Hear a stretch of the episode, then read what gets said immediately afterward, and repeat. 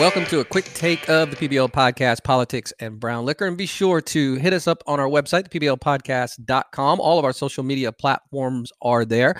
Hit our YouTube link and subscribe, subscribe, subscribe. So the ratings are in for the Democratic National Committee Convention, and they're not good.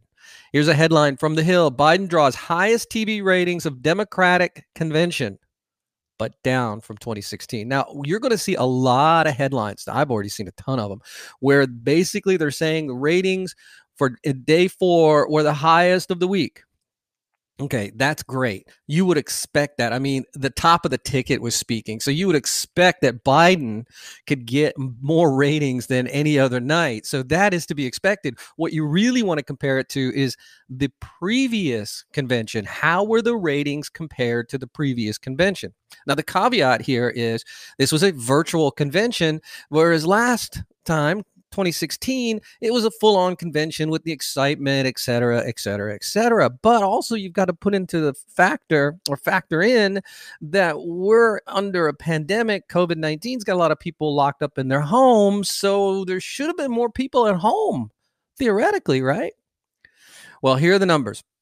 Biden's speech was watched by 21.8 million people on TV, according to initial figures from Nielsen, uh, beating out the early numbers for other major speeches at the convention earlier in the week. Again, that's going to be the spin. You're going to see that from a lot of, of, of media outlets. They're going to spin that Biden's speech was the most watched speech of the convention, that day four was the highest rated day four because of Biden. Okay. The figure, which does not include online streaming of the speech, is expected to grow and additional networks are added. It's not going to grow that much. So here it is. The numbers were down 21% from Clinton's speech in 16. But wait for this. They were down 38% compared to President Trump's accept- acceptance speech at the Republican convention in 2016. Trump had 34.9 million viewers. Now there was a lot of excitement because it was, you know, it was Trump. Trump gets a lot of viewers, but still down 21% from Clinton's speech. I mean, Clinton is not a liked politician on both sides of the aisle. And this is the part that's killing. The early estimates for Thursday's TV audience is a slight uptick from the previous night. So he only got a slight uptick from when Kamala Harris gave her speech. Now, of course, on that day, they had Barack Obama. This doesn't speak well for Biden's chances. I get that it was a virtual convention, unlike anything we've seen. But again, COVID 19's got people locked in their house. The real barometer is going to be next week with the Republicans and what are their numbers going to look like. Now, my bet is the Republican numbers are going to blow away Biden's numbers. Trump is already out there uh, campaigning. He he he is not sitting in the White House during the Democrat National Committee's convention. He was out in the field. He was making speeches. He was tweeting. There's going to be so much excitement for the GOP convention versus the Biden convention, and that is where the election lies. There is excitement for this president to be reelected. There's excitement from his base. Biden all it is is anti Trump. If you watched any of the convention, and I'm sorry if you did, all it was was fear, division, and hate. That's all they have. If it wasn't for the pandemic, they'd have even less. But Biden was down 21% to Clinton's speech and 38% to Trump's.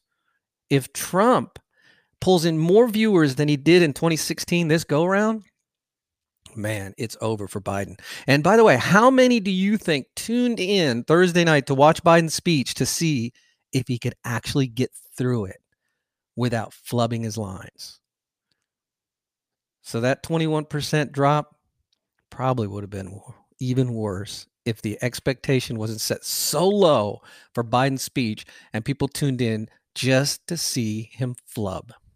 Anyway, thank you for this quick take, listening to this quick take episode of the PBL podcast. Again, hit us up on our website, pblpodcast.com. Click on our social medias. I'm very active on Twitter, TikTok, TikTok. If you are on TikTok, and I know a lot of you aren't on TikTok, subscribe, follow me on TikTok. I'm trying to get to 10,000 subscribers. I'm almost there. And uh, of course, visit our YouTube channel and subscribe, subscribe, subscribe. Again, thank you for listening to this quick pick PBL Podcast. Have a great week. Even though this is a presidential election, there are many more candidates on the ballot besides the president. So go to BallotReady for a nonpartisan guide to your entire ballot. From there, you can compare candidates based on the stances on issues, biography, or endorsements, and then save your choice to use when you vote by mail or in the voting booth. You can even request your absentee ballot or make a plan to vote early or on election day. This election matters. So make sure you are ready and you vote and you vote informed. So visit go to ballot.org, enter your address to make sure that you vote and vote informed.